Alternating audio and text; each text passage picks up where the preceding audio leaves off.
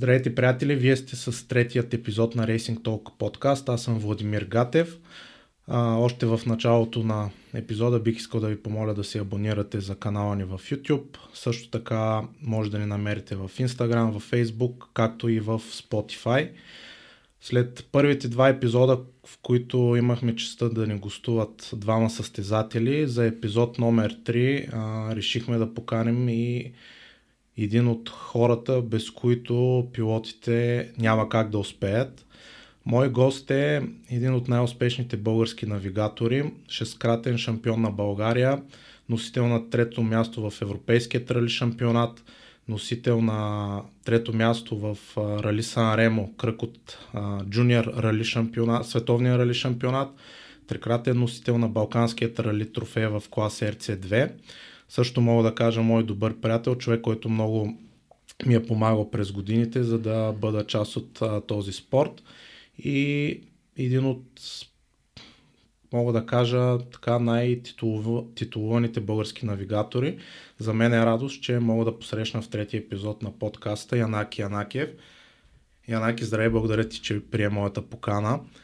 А, да започнем от там, че а, ти си част от а, един от най-така известните автомобилни родове в България, род, който е оказал много голямо значение за развитието на спорта, както организационно, така и в чисто състезателен аспект.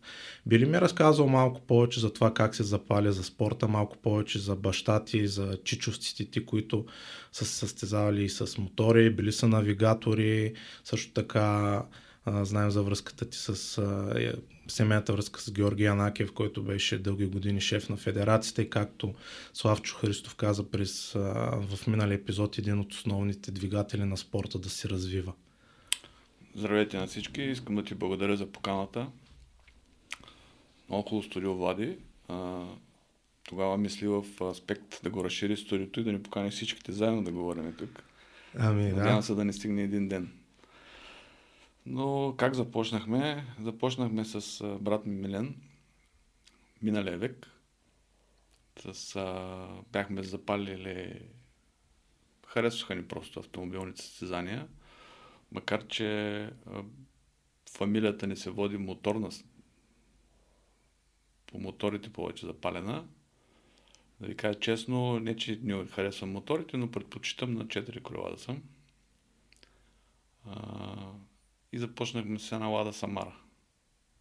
Започнем като форлайфери. Мелен беше двигателя да, да вземе автомобила и последствие така се разбрахме, че а, той ще управлява колата, аз ще бъда навигатор. Имало ли е пред теб вариант да бъдеш пилот? Доколкото бях чел в едно интервю, имал си епизодично участие на писта или някакъв подобен вариант? Има ли е вариант да станеш пилот или те е величало повече навигаторството? Ами в процес на работа видях, че а, не че не мога, не че не желая, не искам, но тогава, мисля, че и сега, а, липсваха навигатори. Пилот, където се вика, всеки може да стане, но почти на никой не му стиска да седне на дясната седалка и да си върши както трябва работа. Защото когато седнеш на дясната седалка, ти трябва да се довериш на 100% на човека, защото ти управляваш с думи само. Нямаш физически контакт и просто можеш да стоиш да гледаш какво се случва само. А, спомена за на, началото с Милен, били сте форлойфери, тук има една история, която, която знам, че сте имали премеждие на едно от първите ви участия с а, един от летящите финали часовата контрол. Спомняш се точно какво се случи? Мисля, че а, още когато започнахме, нали ви казах, че започнахме като форлайфери и на а, рали Златни пясъци, Албена, а, мисля, че на Преслав бяхме. А, финала е дошъл, но ние не сме разбрали. И на мен естествено ми свършва и записката.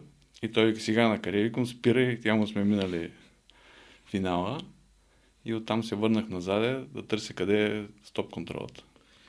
И това е смисъл а, за начинаещите пилоти това е добър вариант да започнат като форлофери, защото така научават, а, научават А и Б-то на спорта, придобиват опит. Примерно една такава случка, примерно дава точно такъв поглед върху нещата. Ами това не е хубав а, пример а, за младите. Както и преди време нямаше откъде да си учиме. Аз съм благодарен на Славчо Христов и на, на Джипси, Стоян Радев. От тях придобихме много големи познания. Защото нямаше откъде да си научиме, нямаше кой да ни научи. Нямаше кой да ни обясни как се правят записки. Те се вика за траектории, всеки е пилот, но никой не е навигатор. И, и дълго време а, с тях бяхме и, и където се вика, попивахме всеки един момент от тях, за да, за да може да усвоим и да станем по-добри. А, първото ви състезание с Милен като, като екипаж официално, мисля, че е Рали Златни 96-та година, ако не се лъжа. А, как премина то? А, какво е усещането да, да застанеш на старта на най-голямото българско рали? Мисля, че тогава близо 50 екипажа са стартирали едно от най-тежките състезания, нали, които в България е имало и не само в България, в Европа. Как се разви то? Аз гледах резултати вчера. Представят в един момент преди да отпаднете сте се движили доста добре, доли в десятката.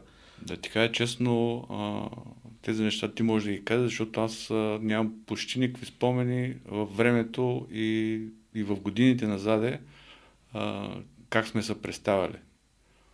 Ако седна да си гледам купите, тогава мога да ти кажа, но а, да ти кажа честно пак не, мога, не съм по статистиката. Мисля, че се представихме добре, но когато започнеш едно такова състезание за първи път, а, ти, ти просто не знаеш къде се намираш. И докато влезеш в самото състезание, а, минава определено време. И когато мине това определено време, а, добре, че тогава бяха много дълги състезанията, и където се вика към средата на съзнанието се осъзнаваш вече наистина какво трябва да правиш. Докато последствие в годините вече осъзнах, че а, трябва предварителна подготовка да се подготвиш за самото състезание. Защото когато отидеш неподготвен, ти изграва лош шега и всичката, целият този труд, който си го упражнил върху автомобил и върху дори в тренировки, отива някъде другаде. Реално в тези времена как протичаше подготовката за едно състезание? Повече концентрирани върху автомобила или тогава знам, че се е тренирало доста, но екипажите, които са започвали с по-малки възможности, май до последно са работили автомобила и не са залагали толкова на картировка и на... А, така честно, подготовка протичаше а, няколко дена преди самото състезание. Започва да се прави колата, и до, до по никое време си оправи автомобила. А, липса на възможности, липса на средства, липса на пари, на какво ли не. Търсиш от приятели, всичко става с приятели, а, обаждаш се на този и онзи, роднини, бащи, приятели, както казах, всички се впрягате и общо за това е. Но пък това са били такива романтични времена, нали, както а, понеже си бил в последствие, ще стигнем в разговора на си достигнал до доста високо професионално ниво в един от топ отборите на Европа с старото в Европейски световен шампионат. Тази, тази романтика липсва ли ти като а, от началото или по-скоро сега го осъзнаваш, че е било прекалено тежко? По-скоро екзотика, не романтика, защото всяко едно нещо, което се захванеш да го правиш, не става от първия път.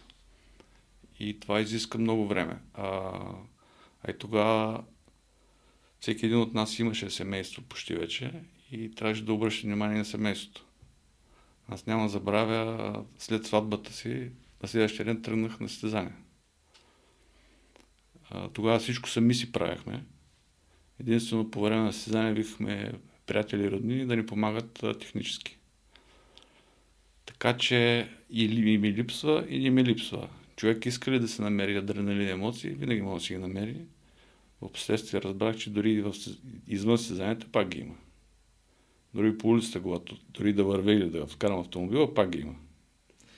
Добре, а, с Милен прекарваш няколко сезона, след това сменяш екипажа с, Данчо Атанасов. Как стана там срещата? Той ми разказа, когато ми гостува в първи епизод, че заедно сте пътували да вземете автомобила от а, Сливен, една лада в А5, доколкото ми каза той.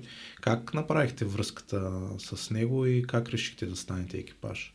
Ами аз дълги години работих в СБА и, и, и карах на път на помощ тогава и, и мисля, че той ми се обади за, за колата и когато пътувахме заедно да вземем автомобила и в процес на разговора аз си казах, защо да не опитам с някой друг, разбира се, защото тогава бяхме само с брат ми и хем да видя нещо друго, нещо по-различно. Защото съм виждал само брат ми как управлява автомобила. А само да вметна преди, още бях ученик, ходих да гледам на теобразното и в Албена а, самото състезание. В казармата, бягал съм от казармата пак да гледам самото състезание, така че съм, деца вика, това е в кръвта ми. И надали ще излезе от там. А, с, с Данчо имате успех в края на 99-та година ставате шампиони. А, но тук а, идва интересен момент, а, че за едно състезание, мисля, че 2001 година ставаш навигатор на Митко Илиев. А, една среща, която а, чисто за теб в кариерно развитие в ралицата е ключова. Разкажи ми малко повече за, за как Митко те потърси и как станаха нещата там. Мисля, че първото ви рали е в Румъния. Да, в Румъния, мисля, че Брашов беше състоянието. А, как ме потърси? А, през това време повечето бяха той ми е навигатор. Все едно аз съм негова а, вещ. И Митко беше звънал на Данчо. И Данчо му казал, да, ще го питам. И да ме пита, и аз казах, би, добре, защо да не, да не опитам. Нали? Ние се познаваме по съзнанието, сме деца вика едни и същи хората, ние се познаваме кои сме. Но по-интересното беше, че ние с, с Мелени, с Данчо, а, поне записките ни са а, наобратно на Славчо и на Джипси записите са наобратно, а при Митко беше съвсем наобратно. И отиваме в Румъния да тренираме и си тренираме, но тренировката е едно, но съзнанието съвсем различно. И тренираме си на, сам, на самата тренировка, идва ред за състезанието, стартираме и аз започвам чета и само си дигам погледа и аз съм му казал, за него е бърза цифра, за мен е бавна цифра, защото навика си е навик. И само стоя, гледам и чакам да се ударим всеки един момент. Той ни връща. Завиваме и той вика, давай нататък, не дай да спираш. И аз тогава ще осъзнах, викам, той наистина е наобратно. И ми трябваше малко време, за да вляза психологически да, да разбереш, че а, просто ще обърнал записката. А, той тогава мисля, че беше с А7 Peugeot, не с Максито.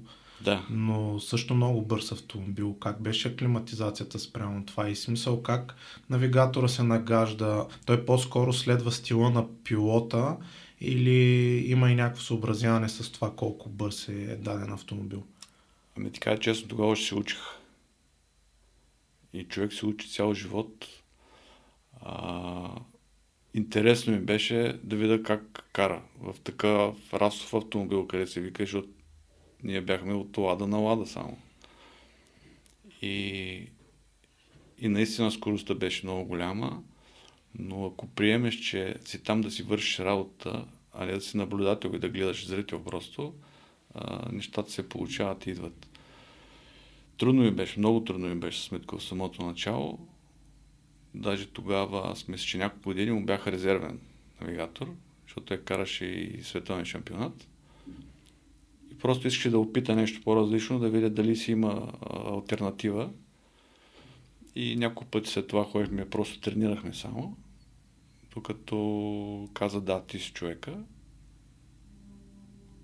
И това реално ти а, 2002 мисля, че нямаш много състезания и 2003 той започва световния за младежи с Петю Сивов, но мисля, че в средата на сезона за Финландия а, си качваш ти.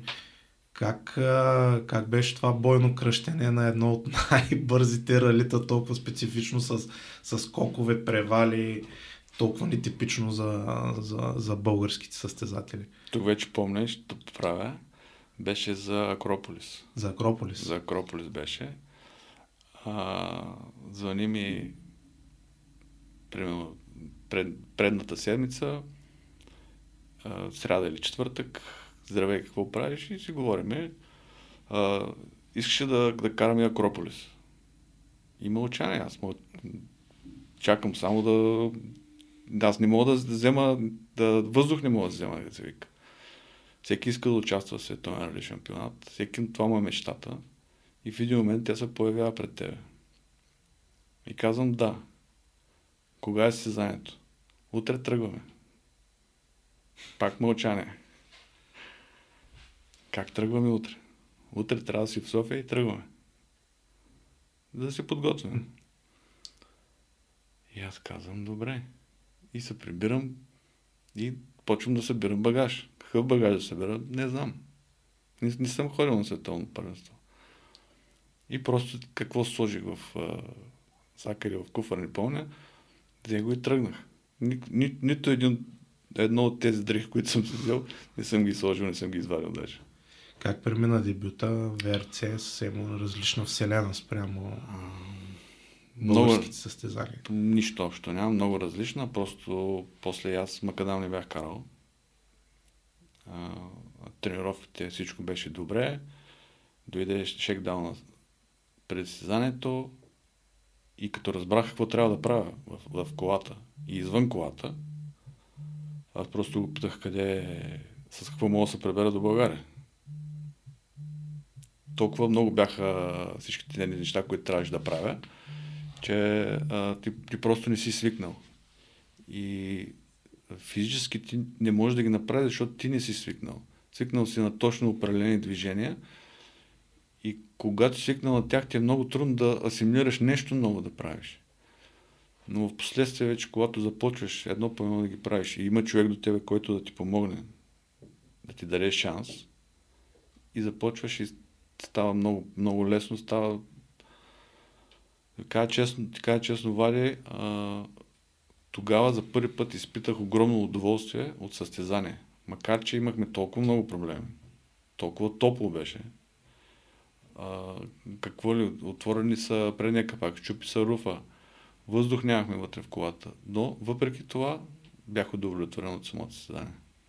А, ти спомена, че доста проблеми сте имали. Реално, а, въпреки, ще поговорим и за Сан Ремо, където правите едно от историческите класирания за България с третото място в джуниора а, в самото състезание.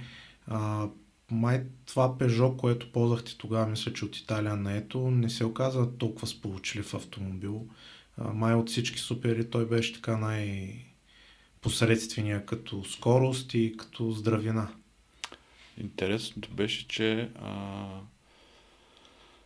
преди всяко състезание ние ходихме в а, гаража, където се правиха автомобилите и а, всеки път колата беше разглобена на купе и както му казваме ние, беше на грил.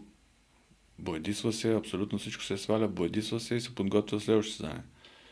И убежденията на човек, който не имахме колата, е, беше, че за всяко едно състезание ние имаме нов двигател. И за Гърция само ще кажа, а, той ми бута в ръцете 2 литра масло и вика да имаш. Викам, нали, имаме чисто нов двигател. За всеки случай да имаш. Още на втората отсечка 2 литра вече ги нямах, нямаше. И така си изкарахме, караме, наливаме, караме, наливаме, докато се чупи двигателя накрая. И след това и в Финландия, мисля, че с технически проблем приключихте. Финландия, да, мисля, че трета или четвърта отсечка, мисля, че карета ли скъсахме, полоска ли скъсахме. Как, как го видя това състезание? То е много нетипично. Интересното е там, че а, скоковите са на цифри, както завоите. И, и примерно имаме скок 3, скок 5, скок 1, в зависимост от а, колко е сложен скока, с каква скорост идваш на скока. И по този начин си позиционираш колата и, и знаеш какъв скок предстои, защото наистина когато скочиш, ако сте били в самолет, виждате само небето, нищо друго не се вижда и чакаш просто да паднеш някъде. Остава ли време да осъзнаеш на какво място се намираш, в какво състезание или толкова е а, как да кажа, толкова е напрегнато и графика е толкова стриктен, че деца вика не можеш да си вдигнеш главата и да, да видиш обстановката, атмосферата.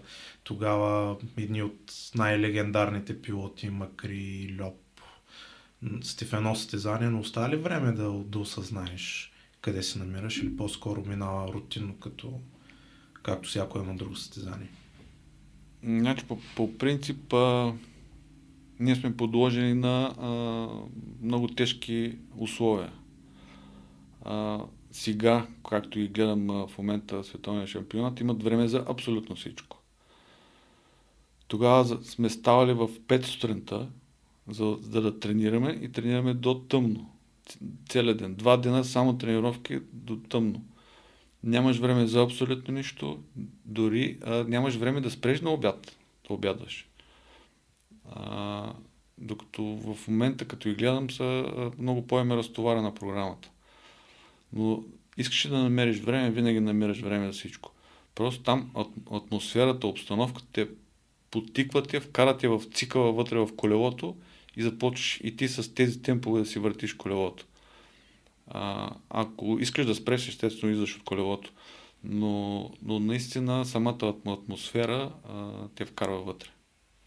А, стигаме до следващото състезание, мисля, че от календара, Рали Сан Ремо, асфалтово състезание, доста по-така близо до, а, до това, което а, сте карали, но пак доста специфично, доста завои. Правите там едно много хубаво класиране, но ти по време на състезанието имаш здравословен проблем, доколкото знам и в, една, в най-дългата отсечка а, ти хваща бъбречна криза. Как успя да се справиш с това предизвикателство? И то има ли всъщност вариант как освен да стиснеш зъби и да продължиш? Ами който има бъбречна криза, той ще разбере дали наистина може да стисне зъби или може да си, дори да си изкараш зъбите, пак нищо няма да стане.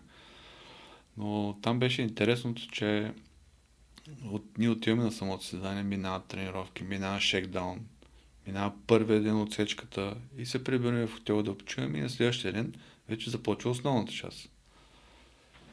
И аз усещам лек дискомфорт и в Италия, ако повечето от вас са ходили, знаят, хотелите са ужасно малки стаите. И ние сме в една малка стая и ако си сложим багажен, трябва да го прескачаме. И аз започвам едно въртение Митко само ме гледа и ми казва, хвати има. Викам нищо. Влизам в банята, взимам си душ. Успокояваме. Излизам след 30 минути пак. Втори път влизам. Той е бъбрешна криза и се смее така и хидно. Към нея не е бъбрешна криза и, и той вика, иди си вземи една бира. Аз по принцип не обичам бира и да го послушам добре. И отивам, взимам си една бира и спих, още по-зле стана. И вече се прибирам, едва едва се вървя към хотела и се прибирам. И той звъни на баща на Владо и на менеджерката и ме водят в болницата. Аз вече до, преди болницата един крак си го влача, не мога да, не мога да просто да си го местя. И влизаме в болницата и, и обясняват нали, какъв е проблем. И те казват, да, няма проблем, влез тук, спешното му приеха на някакви системи и аз казвам, край, знаете, свърши. Целият този труд за да ми провалих отбора. А тогава бяха хубави точките и борехме се за класиране. И мен отвътре ми е ужасно, защото аз съм провалил отбора. За каквото ще да е, аз, аз съм го провалил. Идва докторката да, да ме види и аз по, на някакъв английски и обяснявам, че на следващия ден трябва да отида на стезание. И тя ми казва, добре. И си казвам, тая не ме разбра. Пак започвам да я обяснявам. Тя пак ми каза добре. В следващия момент викам на Владо на Митко баща му. Идва той. Обаче той знае немски. Казвам му на български. Той е от немски на Джована на... на от, той е на немски на Джована, Джована на италиански на докторката. И после обратно по същия начин. И жената казва, няма проблем, доктора. Няма проблем, утре ще се зала, но тази вечер трябва да остане тук. И аз пак, питайте я пак. Той започва, нали, по веригата да се пита. И по веригата се връща обратно. Няма проблем, утре си на състезание. И така на следващия ден дойдоха студента ме взеха и жената ми изписат някои вида лекарства. Леко, средно и вече последното каза това пиеш ли го, връща се обратно при нас. Няма да състезаваш. И аз казах най-леко, че пия. и започваме първата отсечка, мисля, беше към 30-30 няколко километра. И вече към средата на отсечката мен почва да ми става лошо, почва пак болките. Нямам време да спреме. Изкарахме до финала. И ми така, как си викам, не съм добре. Спираме. Не, викам, няма да спираме. Спри някъде, се взема лекарството. Взех си лекарствата, следващата отсечка 53-54 км. А там като кажеш 100 метра и цено си казал 1 км разстояние. И даже имаше моменти ляв и десен, не мога да кажа. Казвам само цифрата на завода, защото нямаш, физически го нямаш времето. И към 20 км на отсечка пак започва да ми става зле. Към стискам зъби, отварям всички възможни от всякъде да ми духа да влиза въздух. Митко карай и казва да спирам ли. Не, викам, концентрира се и карай. Борим се за класиране. И финишираме тази отсечка. И спираме и Митко вика, не, не, спираме съзнанието. Не, викам, аз до тук изкарах, викам, най-тежкото изкарах, ти сега ще да спреме. Няма да спреме съзнанието. Продължаваме, викам, и ще се бориме за класиране. И така вече, преди всяка отсечка, почти се изтисках в устата едно флаконче с обезболяваще и така изкарах цялото съседание. Но пък се заслужаваше, защото класирането си беше... Ами там се заслужава не само класирането, заслужава си и борбата като знаеш с кого участваш, а те тогава не бяха толкова известни, а, ти просто си в... Бие се за всяка една десета, всяка една секунда ти е добре дошла, ако си е взел. Но борбата, в борбата се раждат а, добрите състезатели. Крайна сметка сезона не е. Аз тогава си спомнях, защото си бях голям фен на Митко и си следях нещата малко бяхме разочаровани, ама то като знаеш нали, автомобила какво предлага, защото а, си знае възможностите на Митко, сега колкото и да е сериозна конкуренцията, когато нямаш равностойна техника, няма как да се очакват чудеса. А, за следващата година решавате да, да се върнете в България а, с Mitsubishi Evo 7. Как, спомняш си как дойде това решение? В смисъл, вече си титулярен навигатор, а, бил си наясно, че продължавате. Как дойде това решение с този тип автомобил да заложите на група N? Ами те тогава, тогава, както се казва, бяха модерни тези автомобили, докато Супер 1600 бяха а, много капризни автомобили, много скъпи за поддръжка. И видяхме, че а, колкото и пари да наливаме в а, световния шампионат, а, ако, както каза ти, ако не си с правилния автомобил, с добрата поддръжка, просто харчиш ни пари, но и ти, ти не знаеш за кой харчиш. А труда, който го влагаш е много голям. Естествено и средства и те са много големи. И затова предпочетохме да вземе такъв автомобил в група N. той пак беше малко, имаше екипажи с по-силни, но си бяхте в борбата. А, две години мисля, че с Севото, а, 7. А, втората година си се борихте за шампион. Той първата всъщност се борихте за шампионската титла. Втората беше по-така драматичен завършика с две отпадания. А, тогава какво се случи? Мисля, че на Сливени на Сърбия имаше инциденти. Не мога да се така честно, ако инцидентите те не са хубави за разказване, но наистина много, много катастрофи сме имали. Но, но още в самото начало с Митко, когато се запознахме, когато започнахме, а, забелязах, че когато се наложи да избяга от дадена катастрофа или да запази някой от нас, той се опитва да направи всичко възможно и го прави. На няколко пъти си а, щяхме да минем през а, таван, как се казва, но той хвърли самата кола в нивата. Mm-hmm. Само и само да не минем през таван и ни продължихме, завършихме състезанието. 2003, както казваш,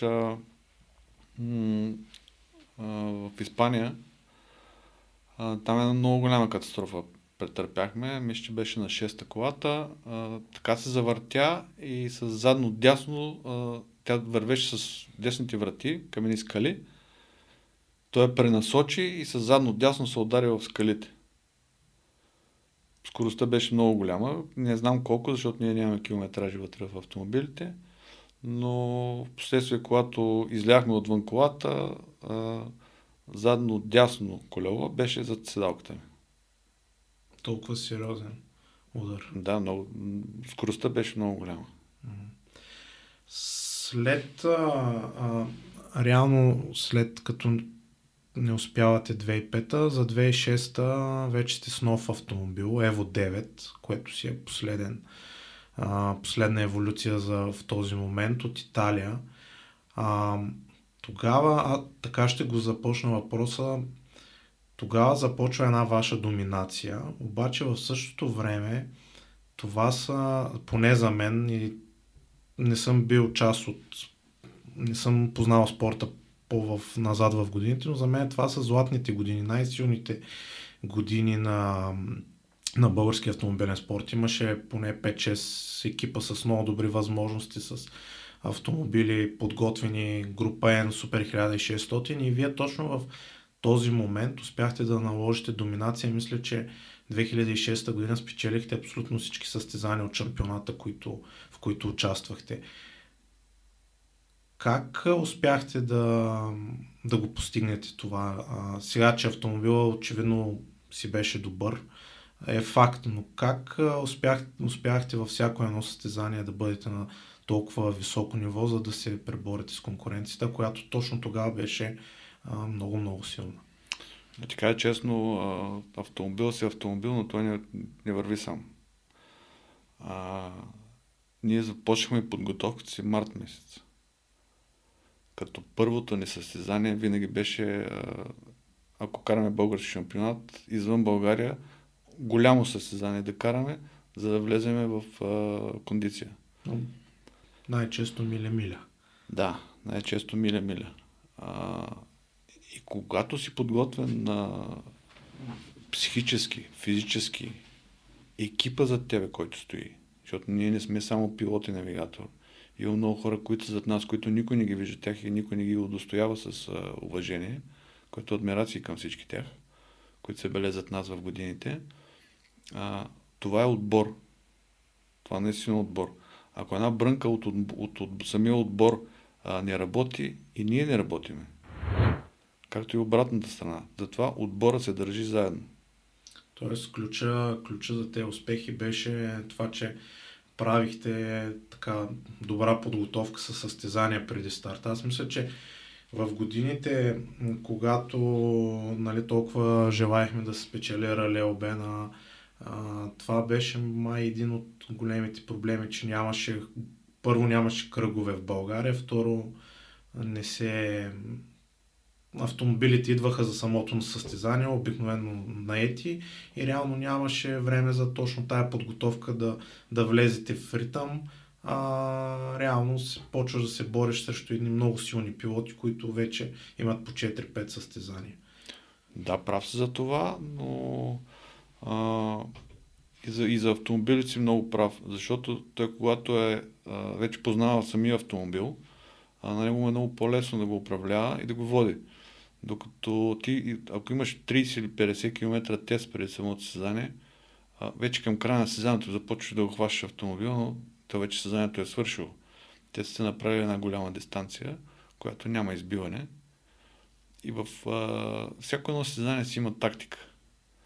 И винаги през състезание започвали да правим тактика. Никога не излиза тактиката през състезанието. И за това работиме по време на състезанието тактика. Нагажайки се към ситуацията. Към ситуацията, да. Ако а... водиш прекалено много, няма смисъл да натискаш толкова, защото хъбиш ресурси на колата. И може да допуснеш някаква грешка. А, същевременно, ако пък изоставаш, натискаш на определени места, където знаеш, че там можеш. А, в този ред на мисли тази година въпросната Митко 2006 печели една от така най-престижните победи на Елпа в Гърция, кръг от европейски дали шампионат, даже не мога да се сетя дали от времената на Илия Чубриков български пилоти печели от толкова голямо състезание. Там бяхте на десети преди последната отсечка, цяло състезание с Круми един местен пилот с Супер 1600, който поизостава. Как, как се подхожда в такава ситуация, когато знаеш, че остават някакви десети до, до финала? Аз след това ще питам за една друга ситуация следващата година. Как намирате ритъма да атакувате през цялото време? Интересното е, че на това състезание а, не отидахме с кой знае какви амбиции.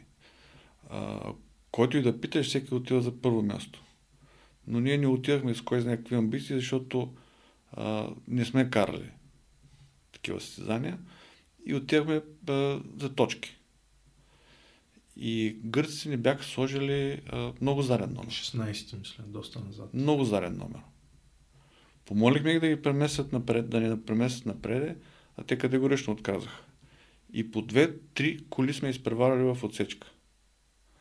Още първия ден, докато дойде втория ден. Иначе разлики ще да бъдат огромни. Затова разликите бяха такива. И ние си знаеме, предвид конкуренцията, която е на самото състезание, ние си знаехме, че ние ще ги биеме. Нали, в, процес на самото състезание. Но разликите, когато са малки, както казваш ти, няма проблем да са малки разликите. Въпросът е психика да ти е на мястото. Защото ако си психически добре подготвен, нямаш проблеми. Аз съм крил резултати от Митко да не ги вижда, защото когато види резултата, или се напъва, или не се напъва. Има два варианта. И от него съм крил резултати, за да може да се кара нормално. А, да, това ще да те питам. А, реално от навигаторска гледна точка забелязал ли си, чувал съм такива мнения на пилоти, че когато водят с много, а, някои предпочитат да се запазят темпото, а не да върнат, защото се разконцентрират и по този начин допускат грешки и е по-добре да запазиш темпото каквото е било високо, отколкото да, да върнеш. Значи, когато започваш едно състезание, ти го започваш с темпо. Там не, че няма темпо, а, мисля, че не си го разбрал правилно, темпото си е темпо. Ако, ако излезеш извън темпото, тогава вече започваш да, да правиш грешки. Но когато искаш да постигнеш добри резултати, искаш да си максимум напреде, да, да си първи или да биеш много, както казахме ние, а, тогава се напъваш и, и даваш много от себе си. Естествено, ресурса на колата тогава много се изчерпва. Има възможност да ни изкара цяло състезание. И за това си прави сметка горе-долу с какво темпо да караш. Но не, не смята, че е бавно. Или, или излизаш извън... А...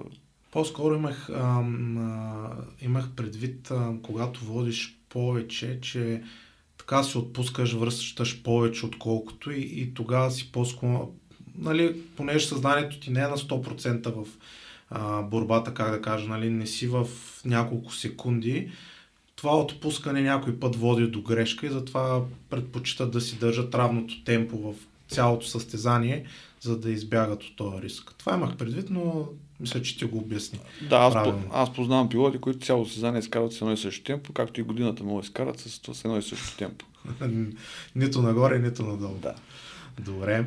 А, 2006 след тази доминация, а, включително едно много добро представяне на Рали България, когато завършвате втори.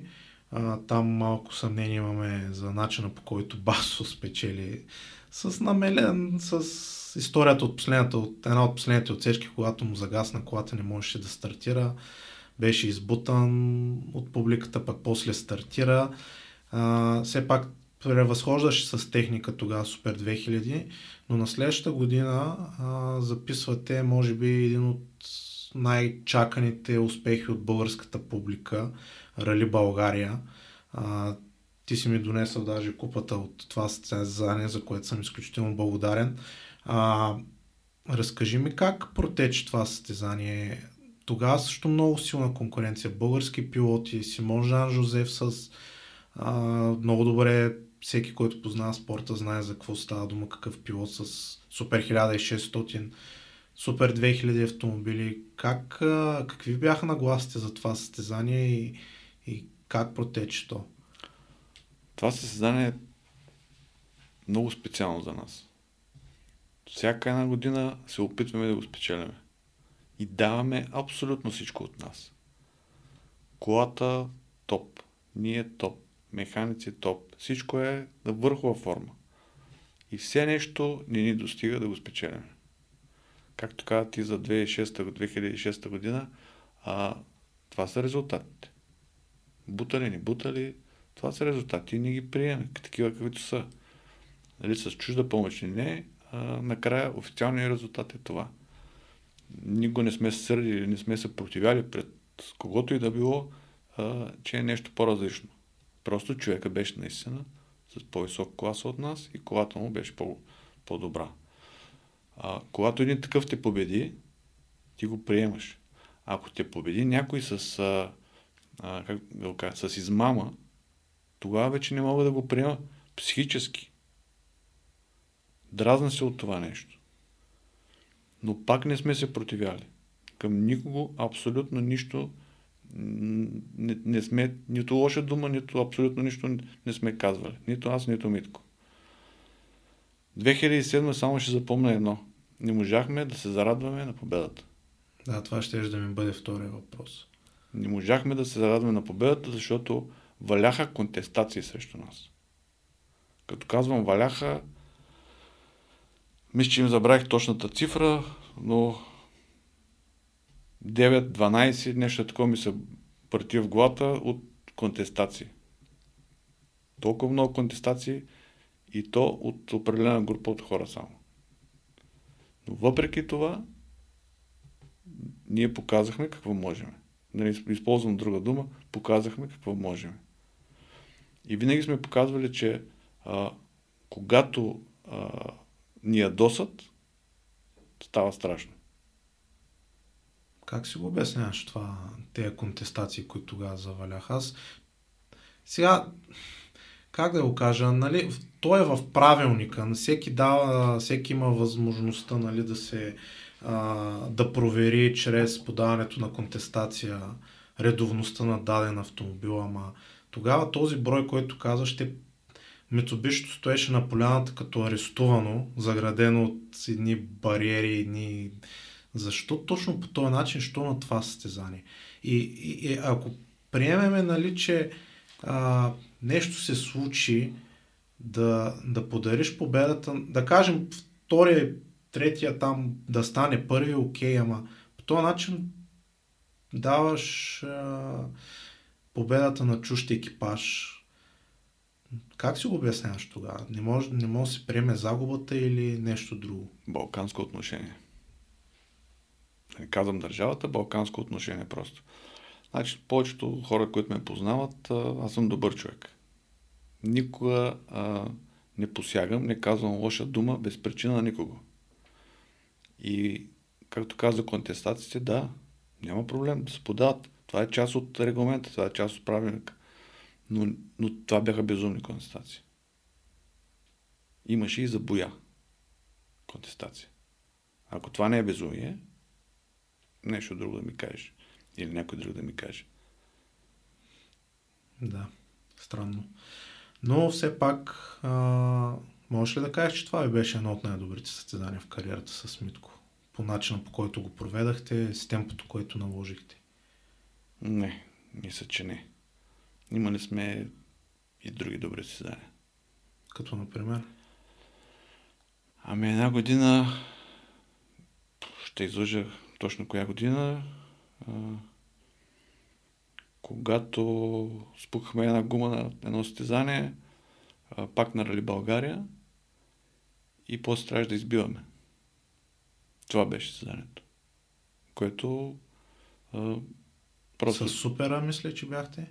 Или се бъркам? Мисля, че супера. Мисля, че супера. Просто тогава Митко беше като обезумял.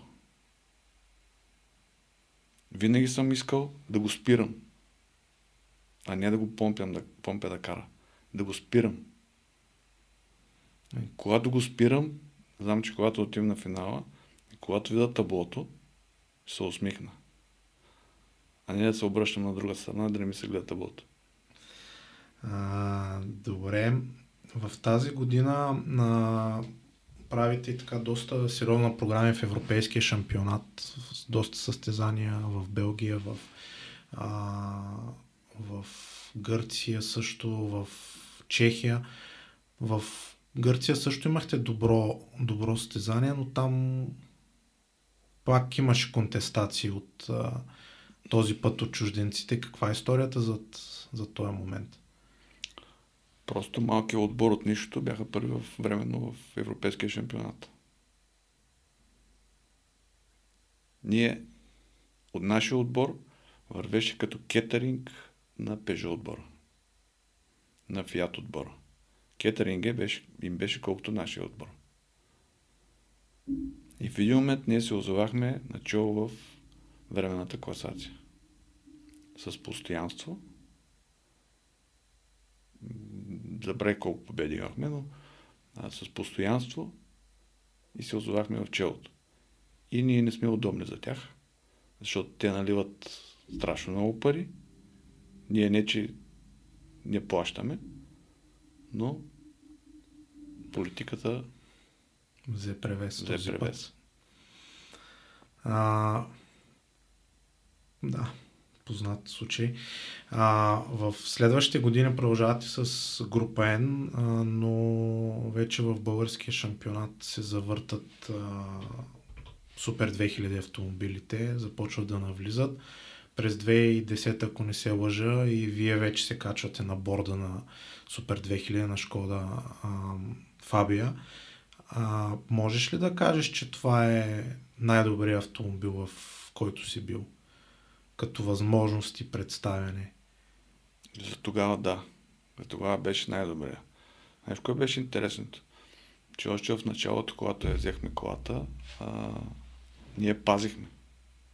Да не отраскаме. Да не, да не отраскаме джантите. И едно или две сезания минаха така в пазене на колата. И резултати нямаше. И в последствие си казахме, това не е музитен експонат.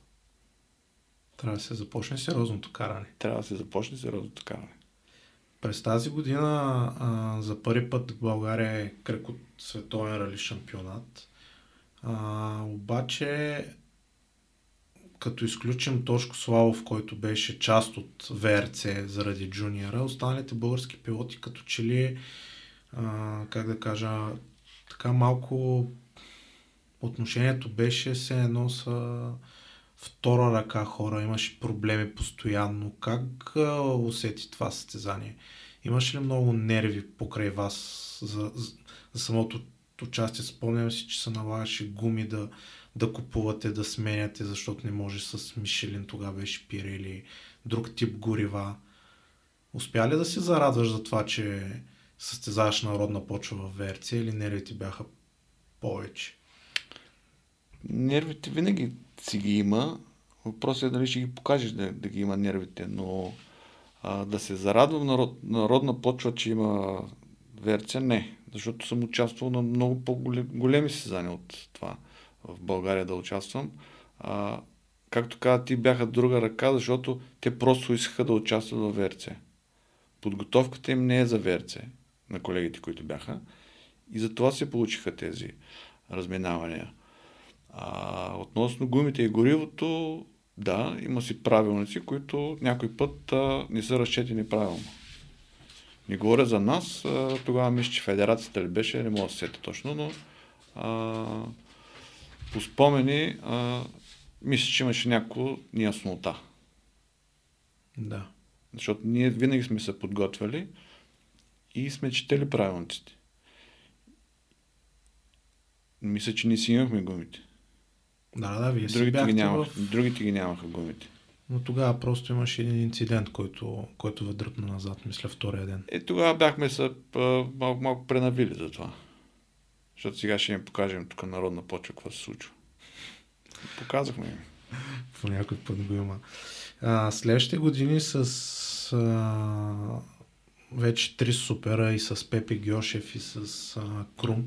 Как оценяваш битката през тези години? Беше ли интересно? Беше ли напрегнато? Спомням си, че имаше доста състезания, които завършваха в близки секунди. Е, това е състезание. Това е състезание, дали знаеш на финала кой ще бъде първи. И с колко. Една секунда е ужасно много. Ужасно много е. И когато финишираш и с примерно 0,9 пред другия, казваш yes, бих го. Но това не е победа. Победата е когато отидеш на самия край. Значи в годините разбрах едно. Ако можеш да, да знаеш, че ще бъдеш победен и да приемеш победата, победата на другия и да го поздравиш с отворено сърце, това значи, че си състезател. Че можеш да бъдеш победител. Можеш да бъдеш водач. Но не можеш да приемаш, че другия е победил по труден начин а, а, по труден начин може да задържиш водачеството, победата и така нататък. Общо взето да, да не потърсиш причината в себе си или да признаеш, че другия просто тогава е по, по-добър, а тръгнеш се съмняваш неща, които ги няма. Просто търсиш винаги вина в себе си, не в другия. Да.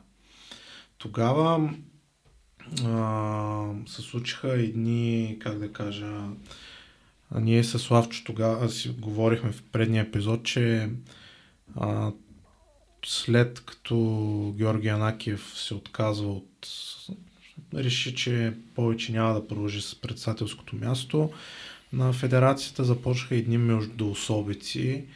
А, имаше ръководства, които според мен взеха много неправилни решения. Смяташ ли, че а, част от тези решения, разрешавайки альтернативни горива, разрешавайки използването на гуми, които не отговарят на изискванията тогава по ФИА, нали, смисъл беше се въвела от по-универсалната гума а, и въвеждането на такива възможности за не двойни стандарти, ами различен тип а, подготовка на автомобилите, в които участват в едно и също състезание. Смяташ ли, че това беше една от причините а, до голяма степен, голяма част от водещите отбори тогава да, да напуснат шампионата и една голяма част от тях да, да прекратят дейността си? Да, това е една от причините. Защо когато някой създаде някакви правила, ние искаме да излизаме извън тези правила? Защо искаме да си определяме наши правила? Виждаме в момента какво е в България. Не само в момента, и преди. Никой не спазва. Ние искаме винаги да правим нови правила. Защо трябва да ги правим тези нови правила, при положение, че те вече са измислени? Те са направени. С какви гуми ще карат? С квадратни. Не, не мога да разбера, някои хора просто говорят нещо, но без да са го а, обмисляли.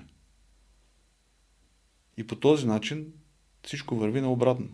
Ние не вървим правилната посока, вървим назад. И след няколко години а, приемаме а, старите неща, които трябва да, да вървим в правилната посока. Но сме изгубили вече Изгубили сме. рекламодатели, изгубили сме спонсори, Така е, отбори да, и организация. така е. А, а през тези две години а, къде, момчетата къде участват? В какви състезания участват? Участват в такива състезания, където няма конкуренция. Той си направил бюджет да кара в България. Има се рекомодатели, които искат да карат в България. Защото никой рекомодател българин не го интересува навън, извън граница. И когато няма в България, как да има рекомодател? А, добре. А, в този период имаш няколко участия с различни пилоти, а, докато си стига до 2016 година, когато Данчо Атанасов а, реши да се завърне в, в спорта, създавайки собствен отбор. А, как се почувства отново да, да бъдете заедно вече с а, собствен автомобил Данчо, с а, програма? Как беше обстановката? Хареса ли ти това завръщане към, към миналото, както се имаше един такъв филм? Цено се прибереш вкъщи, Владо. По същия начин. Не? Прибира се на познато, прибира се между познати, между приятни хора. Не, че не съм бил между приятни хора и на, и на други, но, но в годините в един момент осъзнах, че а, аз повече пътувам, отколкото съм на стезание. Стигал съм до мисля, 15 или 16 състезания на година. Ако на някой каже, да, това, а, това нищо не е, за български, за български пилот или навигатор е ужасно много. Ужасно много и като го разпрелиш във времето, защото не са само състезанията, между състезанията имаш тренировки, имаш тестове, които ти трябва да бъдеш там. Тогава имахме спонсори. Трябва да участваш в дадени реклами. И там трябва да бъдеш. И в един момент а, осъзнаваш, че детето ти е пораснало без да си там. И това а, малко или много, а, как да кажете, отдалечавате от семейството ти. И в един момент, както кажеш ти, добре дошъл вкъщи. Вкъщи съм си. Как а, имаше и национални състезания, имаше и международни. Как оценяваш този период? Реално пак ви се налагаше в голяма част от състезанията се борите с по-силни автомобили, но пък според мен имахте така м- имаше едно удоволствие от, от самото каране, от участията. А, отсъствието един от друг толкова време, да, да, сме, да не сме в една кола, а, мой опит, който съм придобил в годините и на Данчо Хъса, който го има, ето това е удоволствието. И ние наистина се забавлявахме и беше удоволствие да си караме на определени състезания. Къде ще да са, не са толкова много, защото бюджетът ни беше ограничен и ние знаехме, че ще имаме няколко състезания. Дай Боже да имахме повече, но нямахме и тези състезания повече. Но с две думи ние се забавлявахме. Ние никога не сме отшли на състезание а, ядосани, скарани, намръщени и какво ли да било. Така с Митко колко сме се карали, не сме си говорили даже. Но това е част от играта. А, като споменам Митко, а, 2018 и 2019 той направи а, две много интересни участия. А, първо с Крум, като се сменяха пилот и навигатор. После пък а, 2019 за трети път спечели Рали България. Този път с един ваш много добър приятел Петър Стойчев. Един голям шампион български в плуването. Разкажи ми малко повече за тези две състезания, защото доколкото знам си имал така активно участие в подготовката за навига... навигаторството на Митко в някои отсечки, последствие пък Пет Стойчев да може да се подготви по-добре за отговорната задача, с която има, защото те бяха в един много силен автомобил. Адмирации за четиримата. Как а... Крум си знае какво е, но, но просто искаше помощ от мене по време на състезанието. Естествено ще му я дам помощта. Както съм казал и на Митко, винаги съм за тебе. А, когато бяха с Пепи, а, Петър Стойчев говоря, а, Петю ми звъни един ден и ми казва, Янаки, с Митко ще участваме на Рали България. И аз казвам, чудесно. Той ще ми помогнеш ли? Викам, разбира, ще ти помогна. Но всички ми казаха, че е много страшно. Не е страшно, Пето. По-страшно е да плуваш в вода, в която не знаеш какво има. Той каза, да, прав си, ти си единствения, който а, ми казах, че не е страшно. После викам, ти си при най-безопасния пилот. Така че не се притеснявай. Аз между другото, като гледах а, онбордите, които беше пуснал Митко, Пепи наистина справяше много добре, защото знаем за случаи, когато познати качват познати на познато трасе, нали, а, и два ли не нямат нужда от навигатор, обаче така като слушах Пепи много добре се справяше, а и темпото на Митко го показа, все пак той някой от отсечките ни ги е карал преди и доста самата победа си е достатъчно красноречив факт. Да не забравяме кой е Петър Стойчев. Той е човека чудо, човека риба. Той е, той е голям спортист. Един такъв спортист винаги се подготвя. Представи, представи си колко а, километри са навъртели заедно да тренират. Така че той не е просто да седне в колата и да, да чете, а те са имали тренировки. А, Петю никога няма седне неподготвен. Никога не отиде някъде неподготвен. Така че се отнеса достатъчно сериозно и те резултатите го показаха. Затова как спортиста си лечи по деянията. Спортист си е спортист. Ти ако отидеш някъде неподготвен, това не, това не си спортист. А, Митко как коментира навигаторството, защото на него му се наложи 2018-та. Той как, как се справи? Разбрали какво е на хората отдясно? Не. Защото пилотите малко така имат самочувствието, нали, че всичко се случва при тях, ама... Като не, Мит, Митко не е такъв. А... Той каза, добре чета, но по-добре карам. добре. А... След... А... Всъщност, нека да ти спомена по-рано, а... има глад за навигатори. На какво се дължи това според теб? Цялостното цялостното, цялостния опадък на спорта ли е причината все по-малко хора да искат да се състезават и респективно да стават навигатори или по принцип никога не е било толкова популярно да бъдеш навигатор? Никога не е било популярно да бъдеш навигатор. Аз в а, активната състезателна кариера винаги съм се борил против това. Да вдигна навигатора на педестал. И винаги на пресконференции, когато съм ходил, те обявяват само пилота. И аз хващам микрофона и аз казвам навигатора, който трябва да си каже. И моля журналистите да споменават двама човека в колата. Защото те са двама. Нито е планинско, нито е писта. И винаги съм се борил за това. По-скоро, как да кажа, не мързела ми непознаване на спорта или на какво се дължи това според тебе? Неуважение. Неуважение към дадената личност, към дадения човек. Да.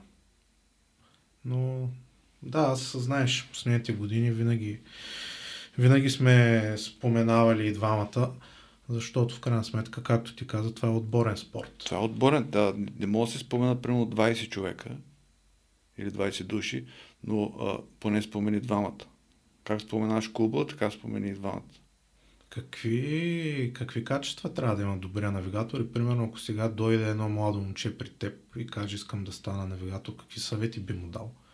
Кое е важното, за да бъде един навигатор добър? Много добра психика. Трябва да излизаш от всякакви ситуации.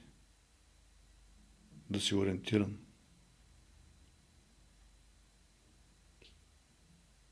Ти имал си възможност да, да работиш с, с млади навигатори а, по, и с млади хора, които да са качвали, как а, по, младите хора приемат ли съветите или по-скоро типично за младостта гледат да си го правят по собствения начин? По-скоро не питат. Не питат? Да. Те мислят, че знаят всичко и всичко могат.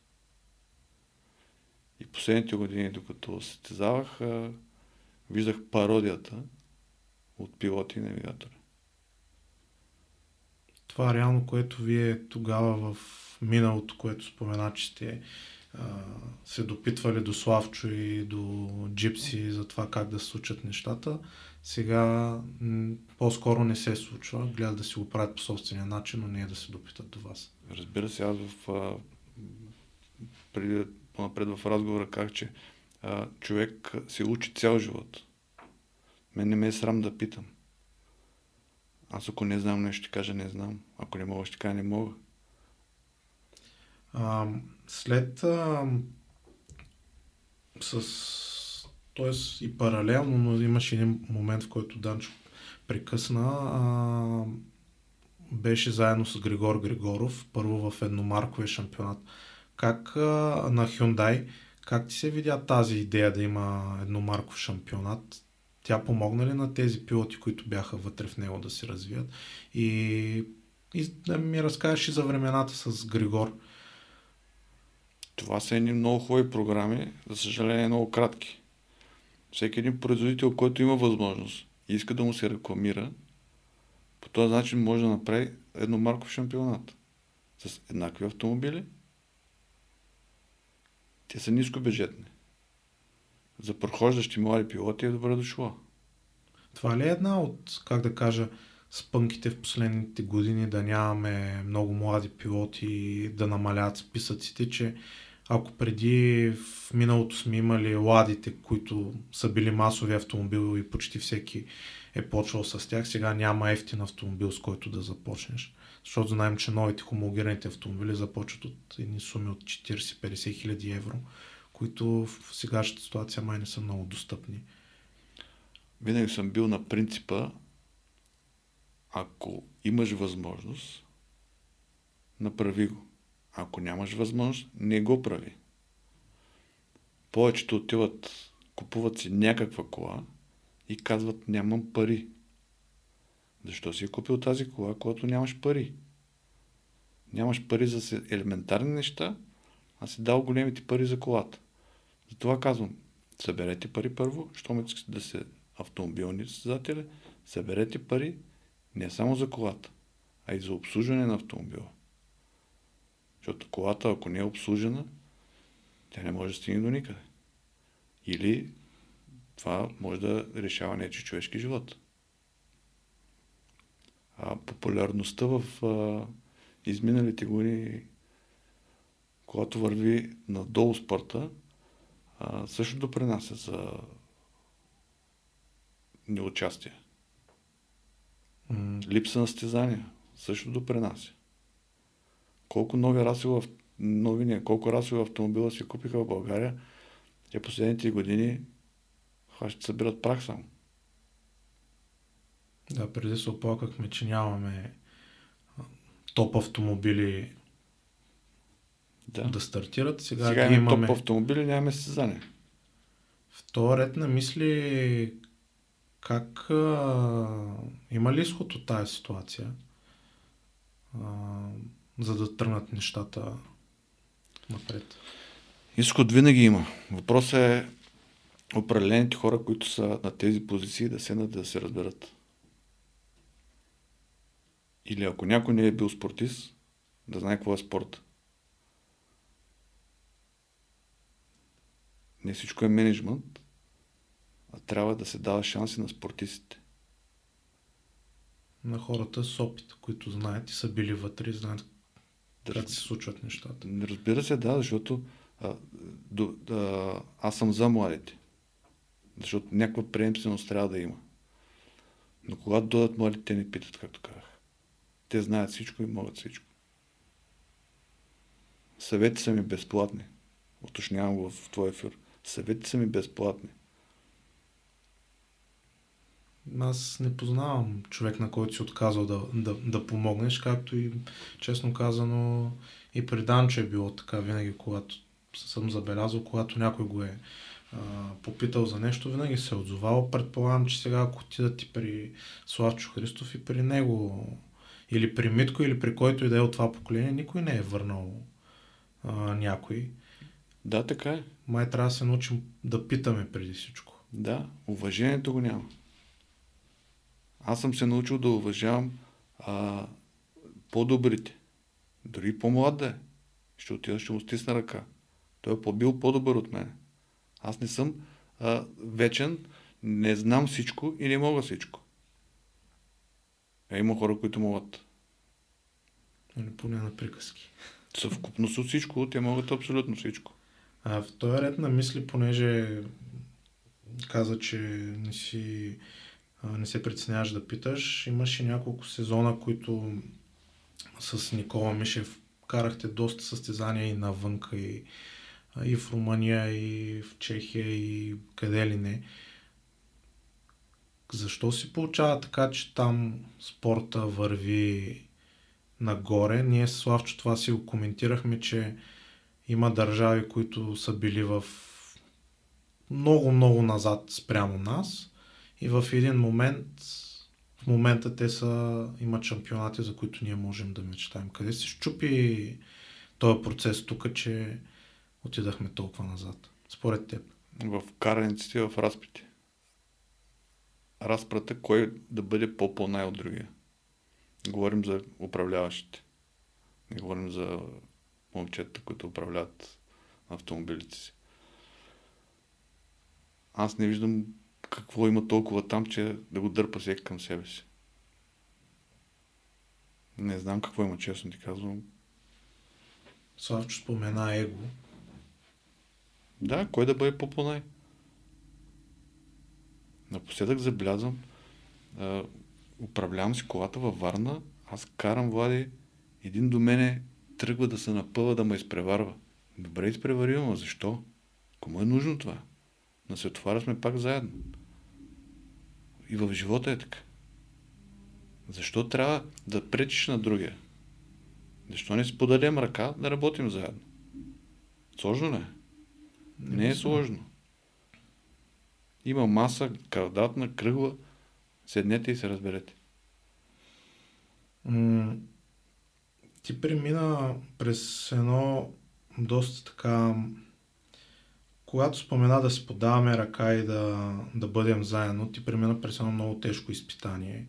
Реално последното ти състезание, когато претърпя този много тежък инцидент. Тогава много хора, как да кажа, общността беше заедно. Трябва ли първо да кажем как си сега, близо две години след този инцидент и а, колко ти беше трудно да, да си справиш отново? след... Трудно не ми е било никога. А, знаеш, когато имаш семейството ти, приятелите ти, истинските приятели говоря, които са за тебе, а те са страшно много, а, тогава разбираш кой е до тебе. Защото в годините а, всеки бърза за някъде. И в един момент аз осъзнах, че а, за къде да бързам толкова години съм бързал да гоня някакви времена, някакви секунди, някакви стотни по състезания и в един момент, когато грабне ежедневието, ти пак бързаш. За къде бързаш? И осъзнаваш, че бъди човек на първо място. Защото сам си само за едно място. Да се яхнеш порцелана кон. За другари къде си. Ако нямаш с кого да споделиш нещо, какъв е смисъл? Искрен човек, който да ти, да ти каже браво, с сълзи в очите, с отворено сърце, а не с стиснатите зъби, да ти завижда. Трябва да бъдем хора на първо място. Това го забравяме. Бързаме, все бързаме за някъде. Пари да правим пари. За къде са тези пари? Утре може да няма. така е. Виждаш ли, как да кажа, и с това може би да завършим, виждаш ли как да положителното да бъдещето на спорта? Ще можем ли да излезем от тази ситуация и отново да го върнем, защото както споменах по-рано, ти си бил част от, за мен лично, това си е мое мнение, златните години на на спорта от 2005 до 2011-2012. Много отбори, истинска битка, конкуренция. Да, имаше някои по-така неприятни моменти, които ги споменахме, но като цяло тогава спорта ни беше на едно, а, мога да кажа, топ 6, топ 10 шампионати в, Европа. Можем ли да, да се върнем към, към тези времена? И какво трябва да направим преди всичко, за за да стане това? С риск да обида някого, сега ще кажа, тогава имаше истински мъже. И ние сме приятели до ден днешен с конкурентите. С Крум, с Митко, с Ради, с Ясен. С всички тях ние сме приятели. Сега те не искат да се погледнат един друг. Да, когато сме на състезание, когато сложим каските преди отсечката, гледаме се на кръв. Но когато съберем между отсечките, ние си майтапиме. Ние сме приятели. Когато се веселиме, се веселиме приятелски. Това е да можеш да разграничаваш. Да, може да си оправи спорта, въпросът е да стиснат ръцете и да си подадат ръцете. Каквото и да се случва. Няма ли разбирателство, не се получава. Тоест, разбирателство. Това е. Ние сме хора, ние не сме животни. Хора сме, защото можем да си говорим. Когато имаш нещо неизказано, кажи го. А не да го говориш пред някакви медии, зад колисно или къде ли не. Иди пред човека и го изкажи това. Каквото имаш да му кажеш. А не зад гърба му. Май проблем е, че не си, не си говориме. Използваме трети средства, медии, интернет, какво ли не, ма то мъжкия разговор на четири очи да деца вика да се напсуваш, дори очи в очи, май не е страх да го проведем или не желаем да го проведем. Да, ако трябва да се сбият. Да минат през един бой, па да се разберат. Сложно ли? в крайна сметка не. Не. Добре, Янаки, благодаря ти много за това, че беше мой гост в третия епизод на подкаста. А, това беше третия епизод на Racing Talk подкаст. А, отново ще ви помоля да се абонирате за канала в YouTube, за всички профили в социалните мрежи. А, очаквайте още интересни неща от нас. А, кой ще бъде гост в четвъртия епизод? Ще трябва да изчакате още две седмици. Благодаря ви, че бяхте с нас.